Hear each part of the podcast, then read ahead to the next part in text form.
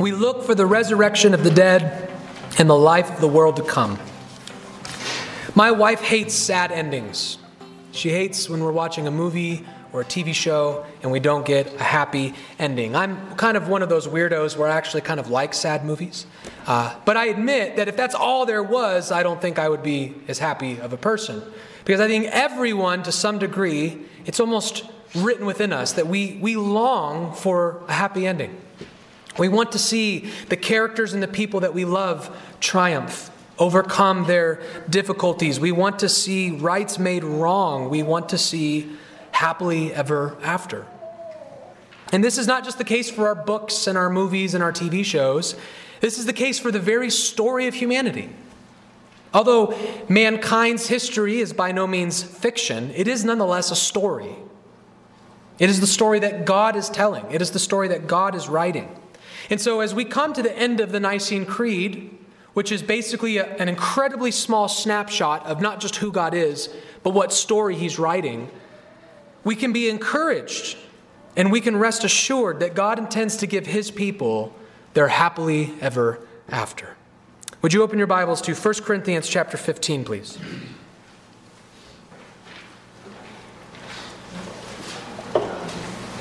First Corinthians chapter 15. We're going to read a very, very long portion of Scripture today, but I want to encourage you. Uh, we're only going to be really focusing on the parts that help us understand the creed. So don't panic. Uh, it should still be a normal sermon time. But it's going to be a long sermon text, and glory to God for that. Would you stand? We're going to begin in verse 12 and read through the rest of the chapter. 1 Corinthians chapter 15, beginning in verse 12, thus saith the Lord. Now, if Christ is proclaimed as raised from the dead, how can some of you say that there is no resurrection of the dead? But if there is no resurrection of the dead, then not even Christ has been raised. And if Christ has not been raised, then our preaching is in vain and your faith is in vain. We are even found to be misrepresenting God because we testified about God that he raised Christ, whom he did not raise, if it's true that the dead are not raised. For if the dead are not raised, not even Christ has been raised. And if Christ has not been raised, your faith is futile and you are still in your sins. Then those who have fallen asleep in Christ have perished. If in Christ we have hope in this life only, we are of all people most to be pitied. But in fact, Christ has been raised from the dead, the first fruits of those who have fallen asleep. For as by a man came death, by a man has come also the resurrection of the dead. For as in Adam all die, so also in Christ shall all be made alive. But each in his own order Christ the firstfruits, then in his coming those who belong to Christ. Then comes the end, when he delivers the kingdom to, the, to God the Father after destroying every rule and every authority and every power. For he must reign until he has put all his enemies under his feet. And the last enemy to be destroyed is death. For God has put all things in subjection under his feet. But when it says all things are put in subjection, it is plain that he is accepted who put all things in subjection under him. When all things are subjected to him, then the Son himself will also be subjected to him, who put all things in subjection under him, that God may be all in all. Otherwise, what do people mean by being baptized on behalf of the dead? If the dead are not raised at all, why are people baptized on their behalf? Why are we in danger every hour? I protest, brothers, but my pride in you, which I have in Christ Jesus our Lord, I die every day. What do I gain if, humanly speaking, I fought with beasts at Ephesus? If the dead are not raised, let us eat and drink, for tomorrow we die. Do not be deceived. Bad company ruins good morals. Wake up from your drunken stupor, as is right, and do not go on sinning. For some have no knowledge of God. I say this to your shame. But someone will ask, How are the dead raised? With what kind of body do they come? You foolish person. What you sow does not come to life unless it dies. And what you sow is not the body that is to be, but a bare kernel, perhaps of wheat or of some other grain. But God gives it a body as He has chosen, and to each kind of seed its own body. For not all flesh is the same, but there is one kind for humans, another for animals, another for birds, and another for fish. There are heavenly bodies and earthly bodies. But the glory of the heavenly is of one kind, and the glory of the earthly is of another kind. There is one glory of the sun, and another glory of the moon, and another glory of the stars for star differs from star in glory. So is it with the resurrection of the dead. What is sown is perishable, what is raised is imperishable. What is sown in dishonor, it is raised in glory. It is sown in weakness, it is raised in power. It is sown a natural body, it is raised a spiritual body. If there is a natural body, then there also is a spiritual body. Thus it is written the first man, Adam, became a living being, the last Adam became a life giving spirit. But it is not the spiritual that is first, but the natural and then the spiritual. The first man was from the earth, a man of dust. The second man is from heaven. As was the man of dust, so also are those who are of the dust, and as is the man of heaven, so also are those who are of heaven. Just as we have borne the image of the man of dust, we shall also bear the image of the man of heaven. I tell you this, brothers, flesh and blood cannot inherit the kingdom of God, nor does the perishable inherit the imperishable. Behold, I tell you a mystery. We shall not all sleep, but we shall all be changed in a moment, in the twinkling of an eye, at the last trumpet. For the trumpet will sound, and the dead will be raised imperishable, and we shall be changed. For this perishable body must put on the imperishable, and this mortal body must put on immortality. When the perishable puts on the imperishable, and the mortal puts on the immortality, then shall come to pass what is written Death is swallowed up in victory. O death, where is your victory? O death, where is your sting? The sting of death is sin, and the power of sin is the law. But thanks be to God who gives us the victory through our Lord Jesus Christ. Therefore, my beloved brothers, be steadfast, immovable, always abounding in the work of the Lord, knowing that in the Lord your labor is not in vain. This bars the reading of God's word. Please be seated.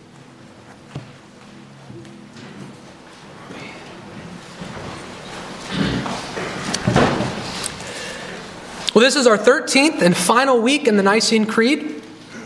For, well, the first one was an introduction. So, really, for 12 weeks, we've been working through the Creed and we finally come to the end. And as I said, we're not going to cover every single verse that we just read. I, I want us to just highlight some of the major portions of this chapter that will help us to understand the Creed. Because you could really break the Creed down into two, maybe three sections. But I'll, break it down into two and just say the creed is essentially saying two things that we will one day resurrect into eternal life, and that while we wait for that, we're looking forward to it. That we are looking forward to this resurrection unto life. And so we're going to let Paul break these down for us. So the first thing we're going to look at is why the resurrection? What is it why does it happen? I want us to look at the resurrection. Why the resurrection? And we're going to just take verses 16 through 20 for a moment to begin seeing this. Read verses 16 through 20 with me.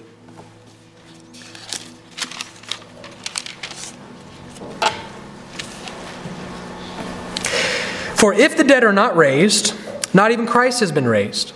And if Christ has not been raised, your faith is futile and you are still in your sins. Then, then those also who have fallen asleep in Christ have perished. If in Christ we have hope in this life only, we are of all people most to be pitied. But in fact, Christ has been raised from the dead, the first fruits of those who have fallen asleep. Let's stop there. So, as you probably were able to pick up on by the context, what Paul is addressing here in 1 Corinthians 15 is he is writing to the Corinthians because apparently they've been deceived. False teachers have crept into the church and they sound like Christians because they believe that Christ raised from the dead. These false teachers agree, yeah, Christ was raised from the dead. But what they're denying is that we too will be. Right? Christ was raised for a special per, per, you know, purpose, but that's not our purpose. We are going to, our spirits will go on and we will have a, a spiritual existence. They are denying what we call the general resurrection. And we call it the general resurrection because if I were to just say the words, Do you believe in the resurrection? The first thing that's probably going to pop in your mind, as it should, is the resurrection of Jesus. And so they affirmed the resurrection, but what they don't affirm is what we call the general resurrection, which is the resurrection of all mankind. The resurrection of Christians one day. We too, just like Jesus, will come out from our graves. And that's what they are denying. And so Paul had to address these Corinthians shamefully for abandoning the doctrine of not the resurrection, but the general resurrection. However, the point that Paul is trying to make here, though, is that while these are, while these are two separate events, right, Christ raised from the dead 2,000 years ago and our resurrection is still to come, in many ways you cannot separate these things. The resurrection of Christ and the resurrection of his people are linked in such a way that Paul says one must follow the other. If Christ raised, then we will. If Christ didn't raise, then neither will we. But Paul says these things are linked in such a way that they cannot be separated. One is a cause, the other is an effect. He really gives us this hint in verse 20 when he describes Christ as the first fruits of those who have fallen asleep. There's two different metaphors Paul is using there. The first one is, as the scriptures tend to do, he describes those who have died not as the dead, but as those who are sleeping. And that is because Paul sees sleep as a metaphor for death and resurrection. You fall asleep every night, but you wake up. And so, Paul, to continuously put into the mind of Christians that there is a resurrection coming, refuses to talk about death, and he instead talks about sleep so that we always remember yes, we will fall asleep, but we're going to wake up. But the, really, the metaphor I want us to focus on here is this idea of the first fruits. Christ is the first fruits of those who have fallen asleep. What on earth is Paul talking about there?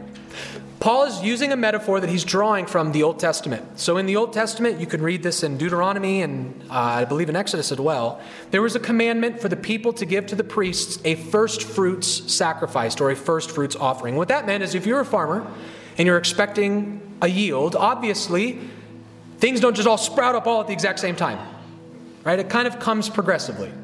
And so, whenever your, your crop, whatever it is that you grow, the first fruits that, that bear fruit, the first crop that you see, you are supposed to give the best of it to the priest. And they called that the first fruits because the understanding was, as a farmer, once you see that fruit bear up, you know, okay, it's season, the rest is coming soon.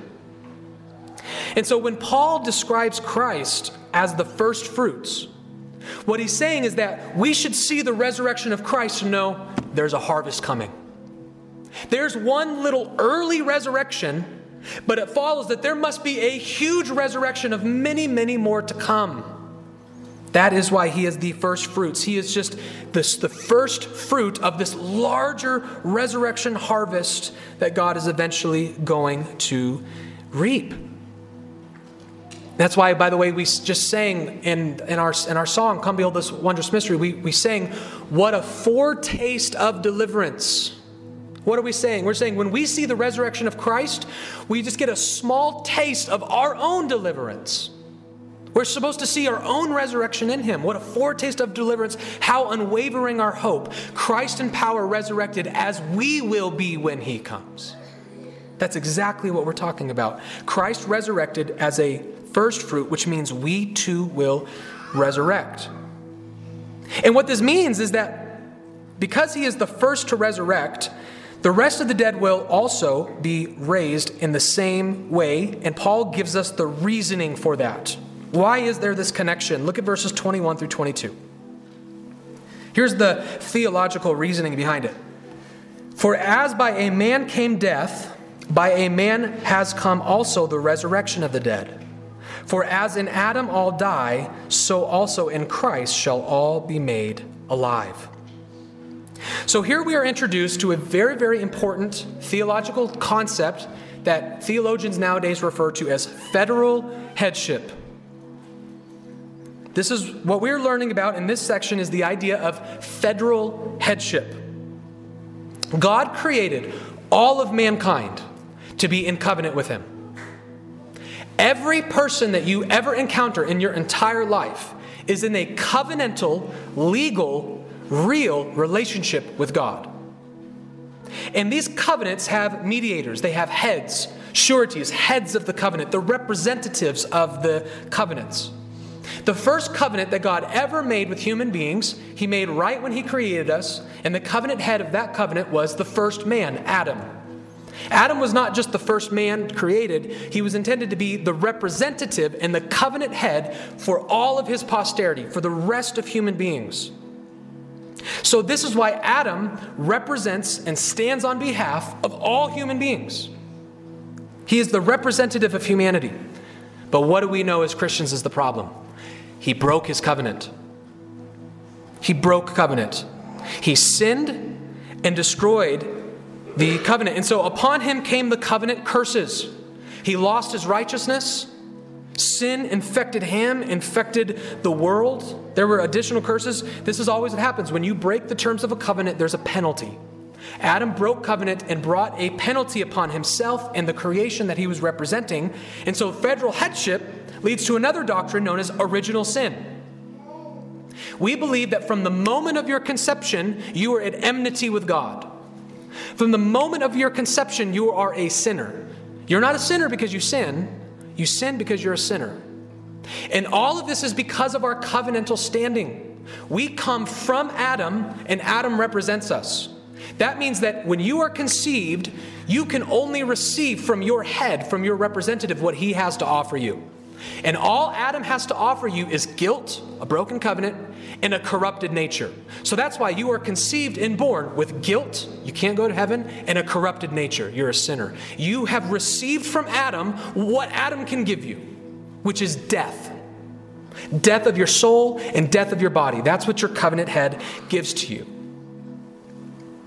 And this is why we have a need for Jesus. This is why Jesus came to be the new Adam, which we just sang in our song. See the true and better Adam. We'll see it later in 1 Corinthians 15, where Jesus is literally called the last Adam. He called him earlier in, first, in Romans chapter 5, he is referred to as the second Adam. Jesus came to be the Adam that we lost. Jesus is the new and better Adam. And he obeyed the covenant, lived it out perfectly, fulfilled all of its legal obligations. And so that now, when you believe in Christ, what is actually happening is you are being transferred from the broken covenant of Adam into the fulfilled covenant of Christ. And now, Adam is no longer your head, Jesus is your head. And so, in the same way that when you were in covenant with Adam, you were receiving what your covenant head could give you, once you are in Christ, all you can do is receive now what Christ can offer you. You have to receive what your mediator offers. You have no choice to receive from Adam what he offers, and you have no choice to receive from Christ what Christ offers. And let me ask you this rhetorically What does Christ offer you? Corruption, sin, guilt, and death? Life. Christ offers you life of your soul which we call regeneration and sanctification, and of your body. So it is impossible to be in Christ and not resurrect. Because once you're in union with Him, you have to receive what He gives you, and He gives you life, the fullness of life of your soul and your body. This is why, if you're in Christ, you have to resurrect. You must resurrect. You will receive life to your body. And so we see, again, by the way, this helps us actually full out our picture of the gospel too. We tend as Protestants to look at the gospel in purely legal terms. And that's okay.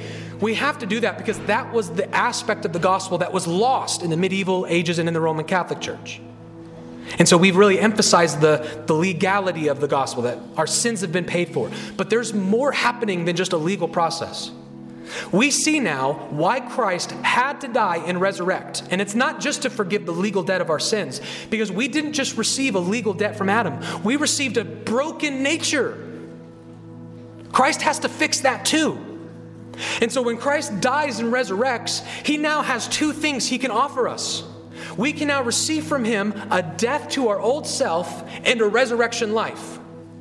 If Christ never rose from the dead, he would have no resurrection to impart to you. But he died so that we can die to our sins, and he rose again so that we can rise again. The death and resurrection of Christ were absolutely essential for us to die and resurrect. Because we are receiving from our covenant head what he offers. And that's, again, what Paul is saying. Death came through one man, life comes through one man. In the same way that Adam brought death to people, Christ brings resurrection to people. They are the representative heads of humanity. And so that is what the resurrection is, and it's why we resurrect. So before we move on, let's just affirm that the creed is correct, that we will resurrect one day. If we are in Christ, we will resurrect unto glory one day. But that raises the next question. There, there really has to be more to the story than even just that, right? Because let me submit to you that if we don't fill this in with more details, this is bad news. Right? Why would I want to go back after I've died? Life in the body is miserable. Why would I want it back? Right? Because our creed, it tells us that we, we look for the resurrection. And that's just an ancient way of essentially saying that we long for it. Right? So, what the creed is trying to do is we're, we're not just trying to stoically and academically affirm the resurrection as a, as a fact of history. It just, it's something that will happen, right? The sky is blue, we will resurrect, move on. It's trying to tell us no, not only is this like a real thing that's happening, but it's something that we orient our entire lives toward. It gives hope and definition and meaning to everything we do. Our entire lives are all oriented towards this great hope and event that we will resurrect. We long for it every day and we live in light of it. That's what the creed's trying. We are looking toward it, we are looking for it.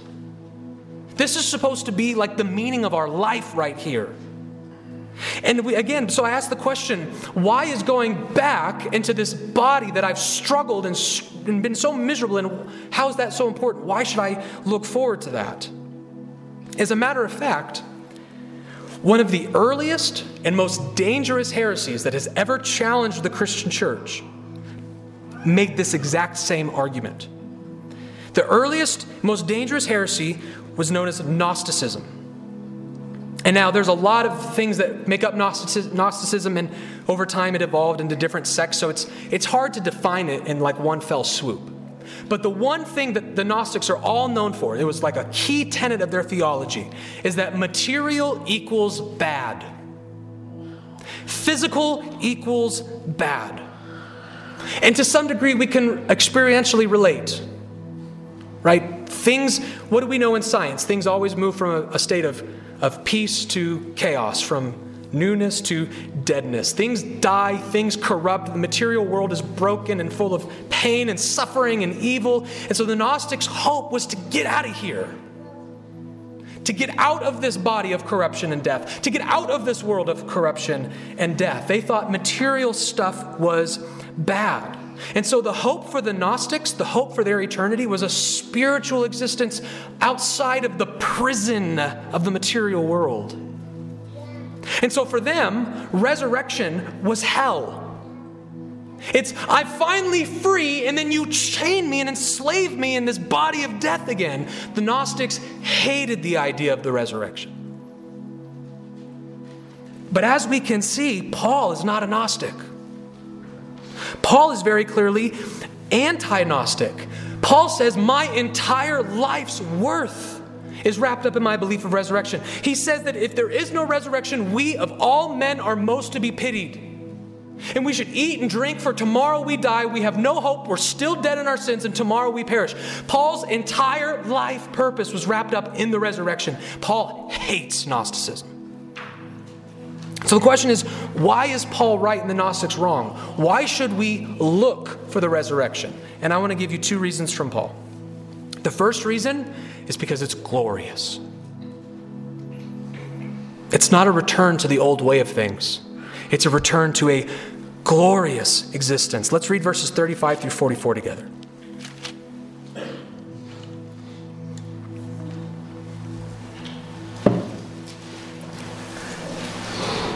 But someone will ask, How are the dead raised? With what kind of body do they come? You foolish person. What you sow does not come to life unless it dies. And what you sow is not the body that is to be, but a bare kernel, perhaps of wheat or of some other grain. But God gives it a body as He has chosen, and to each kind of seed its own body. For not all flesh is the same, but there is one kind for humans, another for animals, another for birds, and another for fish. There are heavenly bodies and earthly bodies. But the glory of the heavenly is of one kind, and the glory of the earthly is of another. Therefore, there is one glory of the sun, and another glory of the moon, and another glory of the stars, for star differs from star in glory. So it is with the resurrection of the dead. What is sown is perishable, what is raised is imperishable. What is sown in it is sown in dishonor, it is raised in glory. It is sown in weakness, it is raised in power. It is sown a natural body, it is raised a spiritual body. For if there is a natural body, there is also a spiritual body. So Paul says the resurrection of the dead is something. Well, actually, let me take a step back here. We talked about in Sunday school how the resurrection of the dead is something that you can't know through nature, through reason. It's just something that has to be revealed to you, right? It doesn't come through general revelation, which is nature and conscience. It has to come through Scripture, through God's Word. There are some things that we can only learn through God's Word, the gospel, things of that nature. And this is a miracle that, that we have to have revealed to us. But we talked about in Sunday school that when you, once you learn of the resurrection of the dead, you do start to see the metaphor of resurrection in nature all over the place. Uh, just to give a couple examples, just yesterday, Layla and I were talking about how happy we were to see the weather start warming it up. Talking about starting to see a little bit of green coming forth. So, nature itself goes through a kind of annual death and resurrection process. Every year, everything dies it gets cold and dark and dead, and then the flowers start to bloom and the sun starts to shine. We, we saw Paul use an, uh, the, the, the metaphor of sleep. You die and resurrect, metaphorically speaking, every night, every morning. And, and even when you do that, you're doing that in accordance with the sun and the moon. Uh, every single day, we go from night to light, night to light. There's darkness, but then the sun rises. There's darkness. So we start to see these resurrection metaphors all over the place. And Paul has found a metaphor that he wants to use to help us understand our resurrection. And he chooses one of a seed. He chooses this, this resurrection metaphor of a seed. That you, you put this thing in a seed, you know, by itself is really not glorious. I, I know all seeds look different, but for the most part, it's just a small brown thing there's really nothing special about a seed. As far as we know, it's completely dead. It's just a dead little thing. So you take this dead thing, and what do you do with dead things? You bury them. So you bury this dead body. But then what happens after you bury the dead body? It comes back. But here's the point of Paul's metaphor. Although it comes to life, this dead thing comes to life, and it's the same thing, right? You, you don't put a seed in the ground and then a magical fairy comes and unplants it and then puts a tree there. The same thing that you put into the ground comes up out of the ground. So it's the same thing, but its qualities are quite different. What you put in the ground was this dead little kernel, but what came out was golden wheat or, or a beautiful mustard tree or whatever it might be. This glorious thing returns. And, and this, is, this is what Paul is trying to emphasize, like when he compares the, the different glories in the heavenly bodies. He talks about, you know, in, in the sky, there's, there's stars and they're all the same thing, but they differ in their levels of glory. Uh, did you know that there is a star? We have discovered a star in the universe that can continue. Actually, I'm getting ahead of myself. Let, let, me, let me take a step back. I do want to tell you that. Let me take a step back and remind us what is Paul trying to emphasize here? Paul's trying to emphasize in this passage that you're going to receive your same body, but it will be different. It will be glorified. The Gnostics were afraid of getting back this body of corruption and death and life. And Paul's trying to tell us yeah, you're going to get your body back, but without the corruption, without the death, without the pain. And he uses this seed. So you're going to get the same thing in essence, but it will be different in its quality. And that's the example he's using, not just with the seeds, but even he brings up stars and fish right? So I hate to break it to Charles Darwin, but stars and fish are different.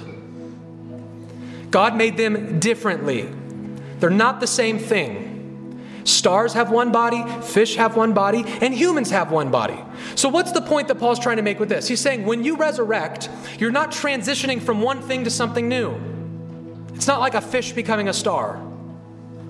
You will always have a human body. You always have your human body. In, in the secular world, there's this saying when a person dies. Sometimes people say, Heaven gained another angel. It's a sweet sentiment, but it's terrible theology. You will not become an angel when you die. They have their own bodies. God has given you as a human a human body. You will not become an angel. You're going to be you. You're going to be you with your body in glory. But just because it's your same body doesn't prevent it from having a different level of glory. And that's the point he tries to make then with the stars. So his first point, you'll get your body back, you'll still be you. But your second point, it's going to be way different. It's going to be glorified. And that's where the analogy of the stars comes in. And so here's, here's what I wanted to tell you there is a star that we've discovered in our universe that is 5 billion times the size of our sun. I mean, that's a number we really can't even fathom. But just try our sun, which can fit, what is it, like 100 million Earths? That's how big our sun is. And there's a star out there that can fit 5 billion suns inside of it. That is a more glorious star than our sun. It's bigger, it's brighter, it's hotter, it's heavier, it's more glorious. But at the end of the day, they are both the same thing. They're both stars. And this is a rough analogy for saying your body's not going to change in the sense that you're not going to become a different kind of creature. You're going to be a human, it's going to be you, but you're going to be far more glorious than you ever imagined. You will be far more glorious than you ever possibly imagined. That's why we look forward to the resurrection. It's going to be glorious. When we get our bodies back, they simply won't be the same. I love, Paul says this in 2 Corinthians chapter 5, saying, For we know that if the tent that is our earthly home is destroyed, we have a building from God, a, a house not made with hands, eternal in the heavens. For in this tent we groan, longing to put on our heavenly dwelling, if indeed by putting it on we may not be found naked. For while we are still in this tent, we groan, being burdened, not that we would be unclothed, but that we would be further clothed, so that what is mortal may be swallowed up by life. He who has prepared for us this very thing is God, who has given us the Spirit as a guarantee. So Paul is agreeing with the Gnostics. He's agreeing with you that, yeah, I get it. In this tent, in this body, in this earth, we groan. It's burdensome. But do not be like the Gnostics and think the hope to this burdensome groaning is to become naked, to have no clothing whatsoever. No, he's saying our hope is not that we would abandon clothing, but that we would be, on the contrary, further clothed.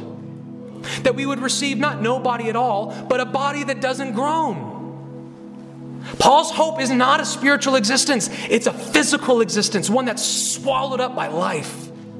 An immortal, imperishable, glorious body where there is no groaning, no suffering, no pain, no death. That is when we will never experience sickness or disease or sin or aging or death. But what I love about this verse is Paul's not just talking about our bodies, he's talking about all of creation. The whole tent that we dwell in, both our personal tent and our creation tent, it's all groaning together, implying that it will all be glorified as well, something he very explicitly says in Romans chapter 8. For I consider that the sufferings of this present time are not worth comparing with the glory that is to be revealed to us. For the creation waits with eager longing for the revealing of the sons of God. For the creation was subjected to futility, not willingly, but because of him who subjected it, in hope that the creation itself will be set free from its bondage to corruption and obtain the freedom of the glory of the children of God. For we know that the whole creation has been groaning together in the pains of childbirth until now. And not only the creation, but we ourselves who have the first fruits of the Spirit groan inwardly as we wait eagerly for the adoption of sons, the redemption of our bodies. He hinted at in this text what he very explicitly talked about in 1 Corinthians 15 that even animals and the celestial bodies that God has created, they too need to be glorified. And so it is not just our bodies being glorified, it is all of God's creation entering into this state of glorification beyond what we can imagine. As a matter of fact, if you don't believe me, that's exactly how Paul describes it, quoting from the Old Testament. But as it is written, what no eye has seen, nor ear heard, nor heart of man imagined, what God has prepared for those who love him. I can't tell you what's going to be like. I don't know what you're going to do. I don't know what capabilities. There's so much I can't tell you, but here's what I can tell you. Try to imagine it, it's better. And then try to imagine it even more, and it's better. You have never seen anything like it. You've never imagined anything like it. God has prepared for us an unimaginable glory. And so, what am I trying to tell you? It's very clear. Saints, be excited for the resurrection. Look for it, long for it. But it gets better. God's glory gets better because the glory of the resurrection is not the only reason why we look for it. we also look for it because it is everlasting. The Creed says that we look not just for the resurrection, but for life in the world to come. Now, I personally am not crazy about that, uh, that, that translation. The world to come, the word world in Greek could be translated as either world or age. I like, I like what some of renditions of the Creed say, the age to come. Because there's this understanding in Scripture that there is a, a coming age that is eternal in its length. Right? Jesus references this in Matthew 10, where he says, Who will not receive a hundredfold now in this time, houses and brothers and sisters and mothers and children and lands with persecutions, and in the age to come, eternal life. This is what the Creed is talking about. We look forward to this an eternal age, an age of eternal life. And so the second reason we look for the resurrection is number one, because it's glorious, number two, because it's eternal. Let's read verses 50 through 55 of our text together.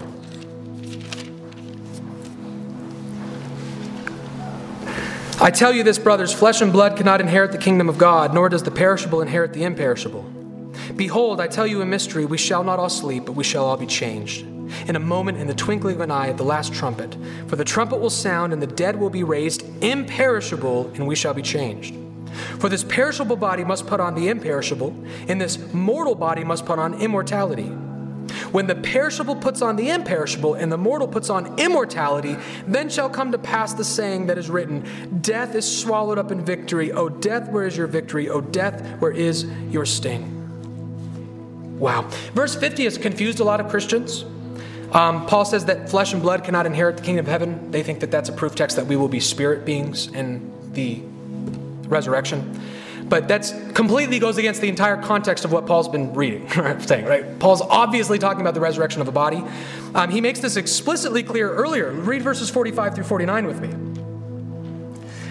Thus it is written, the first man, Adam, became a living being, the last Adam became a life giving spirit. But it is not the spiritual that is first, but the natural and then the spiritual. The first man was from the earth, a man of dust. The second man is also from heaven. As was the man of dust, so also are those who are of the dust. And as is the man of heaven, so also are those of heaven. Just as we have borne the image of the man of dust, we shall also bear the image of the man of heaven. So Paul is being very clear you're going to have a body just like Jesus. And he calls Jesus' body a spiritual body. So when you see the text talk about how we have to put on a spirit body, it's not saying something that isn't material. Jesus' body was a spirit body, but it was material. Right? So when Paul says flesh and blood cannot inherit the kingdom of heaven, he's not talking about materialness in general. He's talking about our current condition. Humanity is represented as flesh and blood as it is now. And yes, your body as it is right now is not ready for heaven. Why? Two reasons it's perishable and it's mortal. It decays and it dies. But the age to come is eternal. So you can't have a body like that. And so that is why it is in the resurrection that we will receive a new body, one like Christ, one that is imperishable and immortal. And those things are different. Immortal means you'll never die, imperishable means that you are free from any kind of corruption your body and all of creation will be freed from any defectation, any wrongdoing whatsoever. There will be no pain, no disease, no sickness, no death of any kind. We will be imperishable and immortal. And guess what? We will be like that forever.